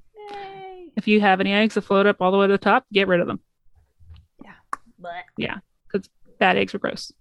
yeah. Bird saliva is a delicacy in China. How? So have you ever heard of bird's nest soup? Yes. this is what it is. So um it's from the specific type of like cave swallows that they um make these nests out of or I guess they're called swiftlets um out of their saliva. It's like some sort of spider shit. make his own nests and then someone goes and collects them all and then make it into soup and people eat them. What? That's Yeah. actually kind of cool. Yeah. um, I watched a documentary on those deep caves and stuff, and where they had those walls, and it's super neat. Oh, There's so many damn birds. So many damn birds. It's Jeez. wild. Um, you know, pre-shredded cheese you can buy in those bags. Mm-hmm. Mm-hmm, mm-hmm. Uh, there's wood Not pulp in cheese. there. Yeah, I was gonna say. So the ingredient called cellulose is a digestible wood pulp. It's a filler and used to keep the cheese from clumping together, and is approved as safe by the FDA. Gross. yeah. So yeah, that's what that's what makes it not stick together. Great. Cool. So basically, I am never buying that. I can't eat it anyways. But mm, now I won't ever. Um, popcorn at the movies is not universal. In Colombia, dried ants are a popular option. Just get, bring your bag of dried ants to the movies. All right. Meanwhile, in Korea, a snack of choice is dried cuttlefish, and in China, they eat dried salted plums. Okay. Yeah. Yeah. I Yeah. think that's great, actually, because then Those all means- seem healthier options. Yeah, I was gonna say like that seems like way more. It makes way more sense. Mhm. I don't know how ever we ever equated. I'm sure someone's written an article about it or something. How we How ever popcorn came to be? to movies. That's the topic Like- we're going to cover. How that happened. How that weird synergy happened. Popcorn propaganda. popcorn propaganda. Um, in an emergency, coconut water can be used for blood plasma. What? So, just like blood plasma, coconut water has levels of high sodium and low potassium. It should only be used in absolute emergencies, of course, but uh, because the adverse effects may be fever, headaches, itchiness, or an aching sensation. But if you suddenly need blood plasma and you've got coconut water, it's better than nothing. Do it. That's what you And, take you know- on your desert island. yeah, and then take some pineapple juice and a little bit of rum, and you got a pina colada going. um, eating fast food regularly has the same impact on your liver as hepatitis. Oh lordy. Yeah, obviously, you know, fast food is bad for you. We all know that by this point, but yes, I did not know. So, um, one month of eating fast food can cause significant changes to your liver due to the amount of fat and saturated fat. These changes in liver enzymes are similar to the effects of hepatitis. Wow. Holy So, like, they always tell you it's bad for you, you know, you're going to heart attack, or but like, it's so bad for you that you- pretty much have hepatitis. Jeez. That's brutal. That is brutal. Oh my gosh. But yeah, mm, moderate your processed foods, guys, if you want to live. Just Yeah. general. Yep. Yeah. Um, hot chocolate tastes better out of an orange cup. How so? So, depending how you serve something, it can scientifically change your perception of its taste. Scientists had 57 volunteers try hot chocolate out of white, cream, red, and orange cups, and orange cups were the tastiest. It's all the exact same hot chocolate. Why is that? Um, I don't exactly know, but like we psychologically respond to colors in different ways. Sure. Like, you know, reds and orange are kind of considered like appetite, appetite stimulating colors. Huh. I don't know what they do to do that. I just know that's the case. So next time I make hot chocolate, I should try it. I don't think I an orange have cup? an orange cup. I, I don't think I do either. I have to go look. Um, it's impossible to cook an egg on a sidewalk. The highest temperature ever recorded was 131 Fahrenheit. In order to cook an egg on a sidewalk, it would need to be 158 degrees. Even with the reflection of heat, concrete is not a good enough heat conductor, so you wouldn't be able to cook an egg. So now you know. Is it different for lie. I wonder. I imagine so. I think you I think, think that so. would absorb much more heat. Yeah, because it's like you just don't even dare walk across blacktop No. in the summer. No, you'll stick. asking for it. Like even in shoes, because your shoes will stick to Yeah, yeah, yeah, Yeah. and that's why you don't take your, you know, your four-legged friends no, don't do it. hot blacktop. Um, potatoes can absorb and reflect Wi-Fi signals. That's awesome. So Boeing wanted to test out its wireless signal on its new planes in 2012. They placed giant piles of potatoes in the seats because of their high water content, chemical makeup. Potatoes absorb and reflect radio and wireless signals just like humans do. we are equivalent to potatoes, guys. Yay! Also, I saw something that like potatoes are, I think it was 80% water, like a ridiculous amount of water, which I did not know. Potatoes are a lot of water. Potatoes are a lot of water. But Can you know, you, wear you could a- juice them, but that'd be gross. Oh my god, amazing. Can I wear a potato foil hat to keep the Wi Fi's out of my brain? keep the 5G out of your brain. Just like make like a scallop potato hat. Probably No, it's like work. that. Wait, throwback to when I talked about Carcapose. It's like that condom hat that they made for the. Oh my Oh my god. Anyways. Um more people die by falling coconuts than by sharks. Believe it. I bet you Courtney knows this one. so um so yeah, sharks get a bad rep. Everyone Oh, was like, "Oh my god, sharks!" Ah. But in reality, Jaws. you're yeah, yeah. Blame Jaws. It's all Jaws' fault. Um, but yeah, in reality, you're much more likely to be killed by a coconut than a shark. There are 150 people killed a year by falling coconuts. There are maybe 10 by sharks. Yeah. So fucking coconuts. Yeah. That's the danger of the beast, not the fucking sharks. and finally, this one I kind of just found, which I think is appropriate, is wine can be used to fuel a car. So, um, to find a sustainable alternative to traditional oil, Prince Charles had his vintage Aston Martin rigged to run on wine. It claims that it runs better and is more powerful, while also it smells better when he's driving. so, the more you know. There you go. It's- drive down the road. Can you imagine? Amazing. Yeah, so those are my facts. Okay, so we talk about Dragon Age now. That's it for this week. Next week, we'll be telling you about some crazy cryptids. I'll be telling you about some crazy ghost like creatures that look like a pair of pants. Halli is going to talk about Bigfoot, and Nathan is going to talk about whatever it is he decides to do. We're very excited to announce the launch of our new Discord channel, so if you want to get together and chat with us and other Hex fans, head on over to our website, thehumanexception.com, and find the link under our contact page. All citation sources and pictures discussed in this episode, excluding the stuff about Dragon Age, can be found on our website, thehumanexception.com. To keep up to date on everything Hex, follow us on Facebook or Twitter at The Human Exception. Do you have an idea of a story that you want us to cover? Want to tell us that we're wrong or just say hi? Hit us up on one of the social medias through our email at thehumanexception at gmail.com or that Discord that we mentioned. We hope you have a wonderful Easter weekend and we'll see you next week. Keep being exceptional, my humans.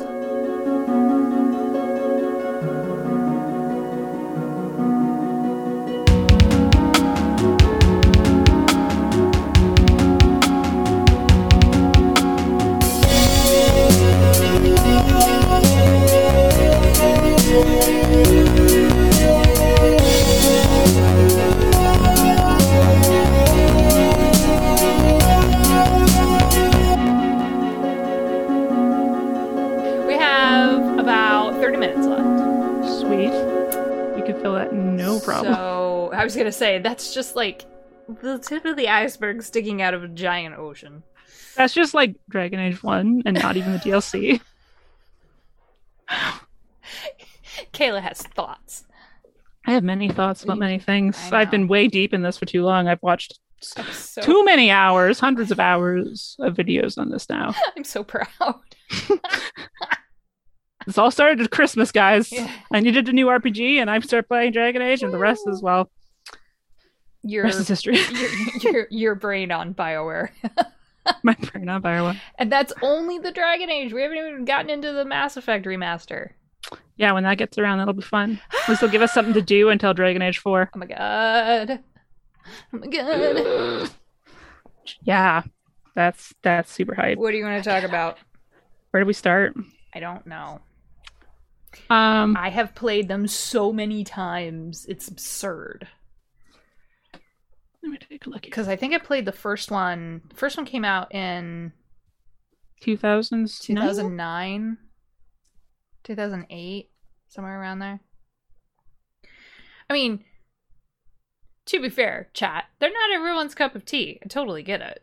Like, a lot of people like Call of Duty, which I think is a dumbass video game. So, to each their own. Like, it is what it is.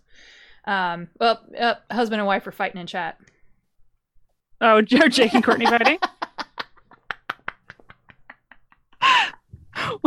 what is the argument this time? Is it about skill checks? Uh oh. No, about Dragon Age. Oh, Now they're yeah, this is a thing. You just watch chat for the rest of. you want Dragon Age, guys? You get Dragon Age. Uh oh. Uh oh. Um. Oh, here's one. Um, so there is a theory that Sandal is actually a god. I believe that. So that they think that he's June, the god of um, crafting, which is an elven god. Um, so if you guys don't remember Sandal is, Sandal is enchantment. I love Sandal so much. Um, see me Sandal in Dragon Age 1 and Dragon Age 2. Um, he is with his adoptive dad. He's a, a dwarf lad who likes to make enchantment runes and uh, has strange powers to kill Darkspawn en masse. He was found in the Deep Roads. Um, that's where his dad, uh, well, Bodan found him and then decided to adopt him. So his history, we don't know. He doesn't Nope. speak much. He doesn't really say anything other than enchantment. He's really fucking good at enchantment. Mm-hmm. And yeah, so they think there's a theory that he is, in fact, the elven god of crafting, as we've seen in, well, okay, spoilers for Dragon Age Inquisition. Yeah. If you spoilers. Leave the chat now. elven gods have shown up as people, I'll say that much. Um, No, you know what? Again, my argument for that is the game came out in 2014. Spoilers have a shelf life of like a year. I just don't want to spoil for Nathan because I want to see his reaction and how he does everything. That is the biggest thing for me. Nathan, stop watching. is he actually watching right now? No, Okay. Fuck I'm just saying. okay, now go. Okay. but yeah, so if you play Dragon Age uh, Inquisition, you will have known, especially if you've done the DLC Trespasser, which if you've been done Inquisition and not done that, then you didn't really finish the game. Um, then we know that Solas is in fact Fen'Harel, the Dread Wolf. He is a god, as well as Flemeth. Um, Morrigan's mother is also Mythal, the Elven god. So we've seen the Elven gods now show up in mortal form. So yeah, Sandal could be the god of crafting. It makes sense. I, I would buy it. I would buy it. Yep. Yeah. I would buy it. That would not. There's. I feel like there's very little at this point because I. I shouldn't say this, but I'm going to say it anyways. I feel like it. There's very little that would surprise me. Yeah. I would just like to see Sandal again because like he didn't show up in Inquisition. Like you, He you find like a did. letter. But you Well, you only found a find letter. a letter, yeah. Yeah, And you really So- have to look for that. you you really do. you It's, really have to like run around well. the back of that weird floating building, and you're like, oh, back here. Okay. All right. oh, this sounds interesting. I didn't hear this one before. The first warden was a Tevinter Magister. also tracks. So Tevinter Magisters, if you do not remember, were well, Magisters of Tevinter decided that they wanted to break into the uh, Golden City of the gods to check shit out. Instead, that they corrupted it and brought back the blight, and Good job. the world's been horrible ever since. Good job. So we know that the Tevinter Magisters have come back, um, and we know that Corypheus is one of them. Um, if you played the Awakening DLC for Dragon Age, you know that we have the Architect as one. Um, so we don't know where they all are at this point, um, but they seem to exist, and they seem to exist in extremely dark, spawny forms of great power. So, which is not great Also, for us. can we just go back to Corey for a second? Okay. Could have been great. Could have been great. Could have been great. Why? What's your What's your complaint here? They're so anticlimactic. It was. It's true. Especially that know. scene where he shows up in Haven and like, ah, ah, why does he get red lyrium sticking out of his face? Yeah, I feel like there's something missing there. Like I feel like they just ran out of time when they were fi- finishing Inquisition because like they've set all the stuff up for Trespasser, but then of course we had to wait for an expansion to come out Right. for us to actually get the proper ending to the game. Right. So yeah, I don't know. I feel like there's stuff that They they just didn't get to get to. Yeah, That that they try to pack so in- much in there. yeah, it happens in Mass Effect too. It it's and then they go back and then oh no no no we didn't mean it. Ha ha, got you. Not the real ending. This is the Mhm. Citadel DLC, which is the best DLC of all fucking time. Don't get me wrong. But damn. yeah, so I don't know what happened there. That's that's unfortunate. And He makes such an entrance. Yeah. And at the end, he's like, Look at me, I float. I'm like, I don't like you. But also, you just kind of need to die. And also, I forgot you kind of exist. Yeah, yeah. That whole ending part kind of led up to a very kind of anticlimactic thing with everything else that was going on. It kind of got overshadowed by everything else. Yeah, yeah. It's like the side quest. the side after quest, credit scene, quest. and you're just like, oh, yeah, yeah, yeah, yeah. Yeah, over completely overshadowed by Dreadwolf. Yeah, it's which if they did that on purpose, then like Well, it, technically, technically, it is all about um Fen'Harel, anyways, because Fen'Harel is basically who made Corypheus what he was, because he gave Corypheus the orb, it caused the rift, because he just wanted Corypheus to open it. Listen, I don't like Solas. Okay, You really don't. mad. I get him. I so under, I understand him where he's coming from. Um, he's had a bad time. He's so did Anders. Anders blew up the Chantry. well, I also love him too. So But I will say that is, at least for me, that's one of the strengths of the writing. Is that even if I absolutely fucking hate some of these characters, I don't forget them. And it's not because of shoddy characterization. Again, No. this is all colored through my filter, but you know. yeah, like people give a lot of shit to Dragon Age 2, but I really enjoyed it. I really Like, enjoy that game. Yeah. Yeah, like obviously you can see they've cut corners because you Oh, know yeah. when you have to develop a game in a fucking year, you're gonna cut Right. corners. It's but the same um, dungeon, like we get it, but yeah. yeah, but like the characterizations and the story in there, I thought was really good, and the whole like Anders thing is very conflicting. Like that's probably one of the first times in a long time I was just shocked in a game when that happened, and I was like, I'm gonna make this decision right now. Like, uh, uh, uh, uh, uh, I have. I Like, have everyone's yelling at you. yeah, I know. I know. Depending on, on your relationship with them. yeah. So, yeah, that, that, and that's such an interesting with An- Anders is just because it's not just Anders. Like we're dealing with justice and everything else. So. He's very different. Early Yeah. on. Yeah, so don't get possessed by spirits. It's bad, guys. Don't.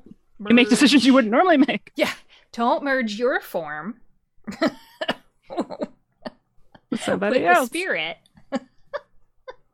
Don't do it. You may receive undesired con- consequences. You know. Anyways, Never. there was a the, the first first word was a Tevinter Magister. oh God, we were there, weren't we? That's where we were. So if you guys don't remember, Grey Wardens, um, this is what you play in the first game.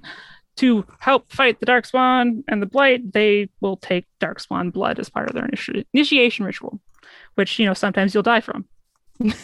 It's totally fine. you want to save the world. Okay, cool. Um, Yep. now you've got to do you got to play like roulette here and see if you're worthy of saving the world, or you could you know just try and save the world without it.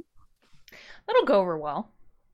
Yeah, well, it's just like I'm still not sure if it really makes sense to like actually take the dark one. Like, sure, you can sense them. You can. Um, it does give you more strength and stuff, but it's also got a lot of shitty side effects. And like someone, you have to do it to be able to defeat the archdemon, supposedly, right? So it's like, but Supposedly. you have like about 30 years of life once you you are inflicted assuming you live through the joining Yeah, jeez. and then you deal with horrific nightmares for the rest of your life Cool.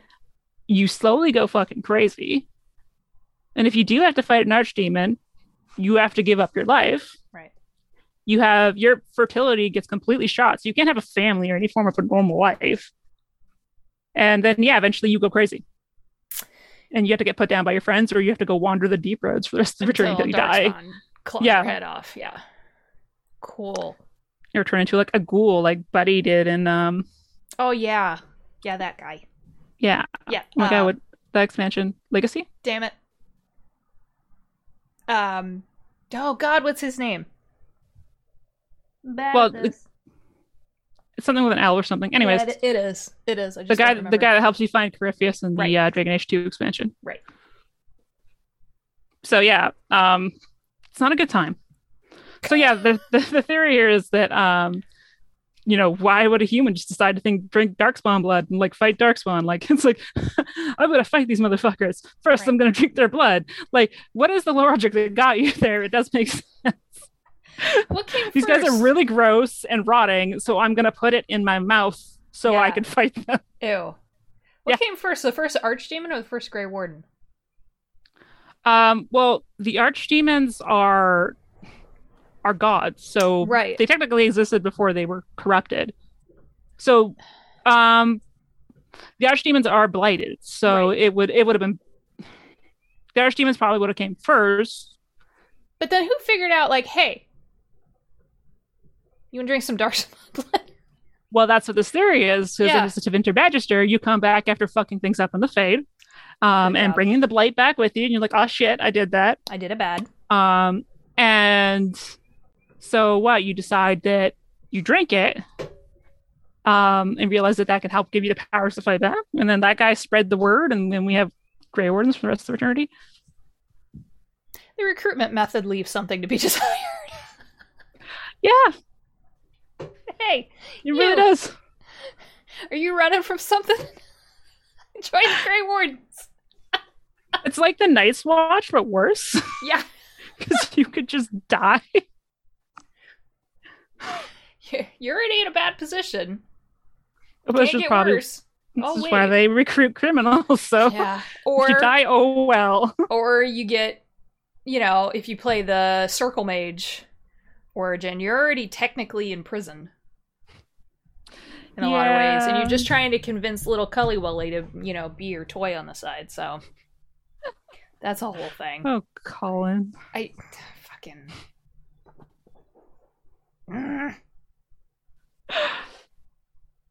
This is why I just, Um, I just, I either go with Iron Bull or you play as a dude in Romance Story and I'd be done with it. Okay, I love Cullen. He was my first romance because I played Inquisition first. But yeah, ever since finding out the actor's a total douchebag, I'm not so into it anymore. Douchebag, yeah, he's a dick. Yeah, don't um all lives. Yeah, Nope. Mm-mm. Guy Don't- who voices Fenris though, gold. pure gold. Um, theory. So in Inquisition, you have to sacrifice somebody in the fade. In the fade, if you don't know this, you get the choice between Hawke, Stroud, who's a Grey Warden, Alistair, if he's still a Grey Warden, or Loghain Mac Tir, if he's lived and is a Grey Warden. I've are the- never, ever done that. Loghain, Uh-uh. nope. I can't Nope. do it. I redid the Landsmeet or the yeah Landsmeet a couple times. The first time I did it, like I was like, okay, I'll, I'll make him a Grey word, and then Alistair's like, fuck it, I'm out. like, no, you Yep. just leave. then he turns into a drunk. Yep. yeah, I'm like, this is not good. I'm like, like I got like reloaded my save. I'm like, okay, what do I Yep. do? And I'm like, looking that's the only way that this works is if you kill him. I'm like, great, I gotta kill this fucker. Okay. Yep. Guy's an asshole, anyways. Um, but anyways, so yeah, you have to leave somebody in the fade. You have to make that decision. And there's a theory, of course, that this person is still alive. right. Um, one of the theories, though, that so it's like if it's Stroud or Alistair or Loghain Tier, like, I don't buy it. But if it's Hawke, there's a theory here that kind of does line up. Um, in Dragon Age 2, at the very beginning, when you meet Mythal, she says this. She says, when, sta- when you stand upon the precipice of change, the world fears the inevitable plummet into the abyss. Watch for that moment. And when it comes, do not hesitate to leap. It is only when you fall that you can learn whether you can fly. So And then there's that joke about her showing you how to be a dragon. mhm, Yeah. yeah, Yeah. I was like, yeah, sweet. I'm okay with that. yeah. So it's like, you know what? If it, if you know you left Hawke in your state and that leads to something, I'm totally cool with that because you know you've got the foreshadowing, you've built, you've put the like groundwork in for that. But trying to bring like Alistair Stroud or Loghain Tier back just doesn't make sense to me. No, they're wardens. That's yeah, you're gonna get eaten by the giant gonna- fear spider Oh, demon. thing. that thing's horrifying. How many eyes? So many eyes. Ugh. And then like the arms out of the back of the the fear demon thing. I was like, mm mm, I don't like this. I hate it. Ooh, Leliana's a fake. This is a fun one. What? So Leliana, um, in the game, the first game when you go do the um, ashes, the ashes quest. Um, there's an opportunity that you can make a decision in which you decide to defile the ashes of Andraste. Doing so will piss her off, and you'll have to kill her. Right. So it's entirely possible that Leliana can die in your first game. Yep. Um, so when Leliana shows up in Inquisition as one of your advisors, well, they had to kind of figure out how they were going to handle that. Um, in my game, she never died, but um, then I heard about this thing, and then when I played my second game, I made it so she died, just kind of see what the difference was. And you go and talk to her, and she's like, "Yeah, you know, I had to fight the hero Ferelden. Um, they tried to do a dick thing, and then I died, and then I woke up, and the ashes were gone, and I was alive." Oh, no. Yeah, so it's super weird. Um, and the thing is, if you have that and you don't make Leliana the um divine, at the end of the game, there's a uh, for her like title card. Mhm. Um, it says that like just she lives in her tower, continues, continues her work until one day a large flock of birds leave the tower oh fuck.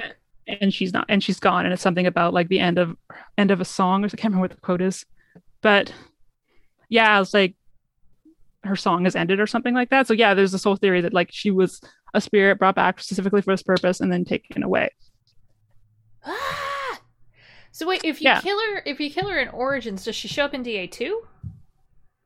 I, that's a good question actually i don't know Because that's kind of the crux of, or a, a chunk of that third act, well she only shows up for like one scene though. right? But that's a whole. It's like a whole quest that you have to go meet with the Divine's agent to prevent a an exiled march. On Yeah. Kirkwall. okay so it says here that she's still alive in di2 Oh, and, okay. and uh, it doesn't it doesn't look like there's any sort of change in regards to it okay. so like it wasn't really explained to like Inquisition. They didn't add anything about it. Man, if she died in Origins and you're playing DA2 as a new game and she shows up and you're like, wait, hold on. Yeah, Did I kill you? What's going on here?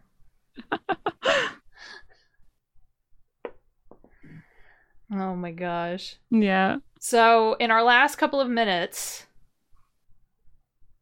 I have a question. It's a very important question. It's not. I have to know favorite companion of all time. Of all time, Yeah, yeah, yeah, out of all three of them.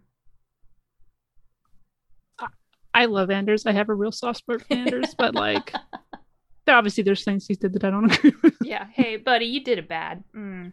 Um, favorite companion of all time. Alistair's pretty great.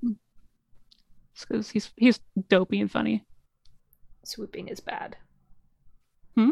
Swooping is bad. Fucking love Steve Valentine. Every time he shows up in something, I'm like, oh my god. Who's he? I think yeah, I think I know your answer. Zevran, No, Isabel. no, actually, um, it would probably be Cassandra, I love Cassandra. She's real good. just because she actually shows growth, That's true. like quite a bit. Well, if we're thinking about it in that way, well, that's different. Because as much as I love Varric, it's not a lot of growth there. but you know, he co- does become Viscount of Kirkwall. So True, but also like, man, you hung around with the same woman for like two decades. I think you need to. I think you have some.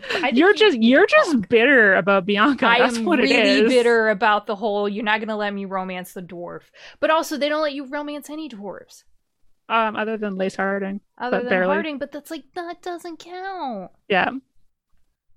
Yeah, that they need to fix that going You forward. That's fix for sure. that. Come on, that's messed Yeah, up. Cass- Cassandra's a really good one. Varric is awesome. Yeah, it's a really tough question. Like each game, there's different There's aspects of it. Yeah. Don't get me wrong. I love Zev, but I love Dorian. He's great. Dorian's great. Ironbull's great too. I I really like all the companions in Inquisition. Like really, I don't have any in there that I absolutely hate except for Sera. Forgot about Sera. She's she's grown on me and you know consi- like you know later replays, but still not my favorite character. Or as Sam refers to Dorian, Belt Daddy. Belt. Accurate. That's I just wish that his default outfit was not like skin colored leather. That it's so bad. Choice. Yeah, that's why I mod it. It just looks weird. It looks not good. It's not great. I don't like nude like uh nude colored No. like high heels either. So that's just There's be me. something very uncomfortable about it. Yeah, it's just don't just don't. Just don't do it. Yeah, rethink that maybe. It's fine. But his outfits, like his armor stuff you give him, is all real good. Oh yeah. I really, I really like how they did that in Dragon Age Inquisition. It's like all the characters had like their armor sets kind of thing, and like when you put on a piece of armor on them, it would be a different version of their kind of set, and that they kept like a stylistic Yeah. continuity between all their different sets that they have. Like there's very few sets that had like their own standalone Yeah. shape. And then you could So- recolor them. Oh, the recoloring's so good. I wish there was more color options True. because yeah, But you know, it is fun to put Iron Bull in pink oh, it's so good. because he loves that. That's the best thing ever. I'm like, okay, Good. you're great. Just your shock at realizing who the voice actor was, and I was like, yep. Oh my god. Freddie Prinze Jr., man. What have you been doing? Apparently being Iron that, that, yeah, Yeah. he voices a character in Mass Effect Three too, which is got. It sounds way more like him in that one. Yeah. Whereas Bull, Yeah, it like, really doesn't sound like him at all. What? Really? Yeah. Okay. Well, Well, I guess we should wrap up, eh? that's wrapped up. That was live hex and Bonus Dragon Age. bonus Dragon Age. Sam is just now realizing who Iron Bull's voice actor was. Sam, Sorry, I not sorry. you. Oh my god. All right, so we have in an hour uh, our second to last game in the first arc of Delta Valorum, my D&D 5e E in space campaign. So that's going to be fun. I have uh thoughts. Uh oh, Sam didn't know he was in ME3. Gotcha. Now I Oh, understand. okay. I for- keep forgetting there's a delay on the. Anyways, uh, so that's happening in an hour at 4 p.m. Eastern, and then we will have one more stream at 8 p.m. Eastern. It's recorded, pre-recorded.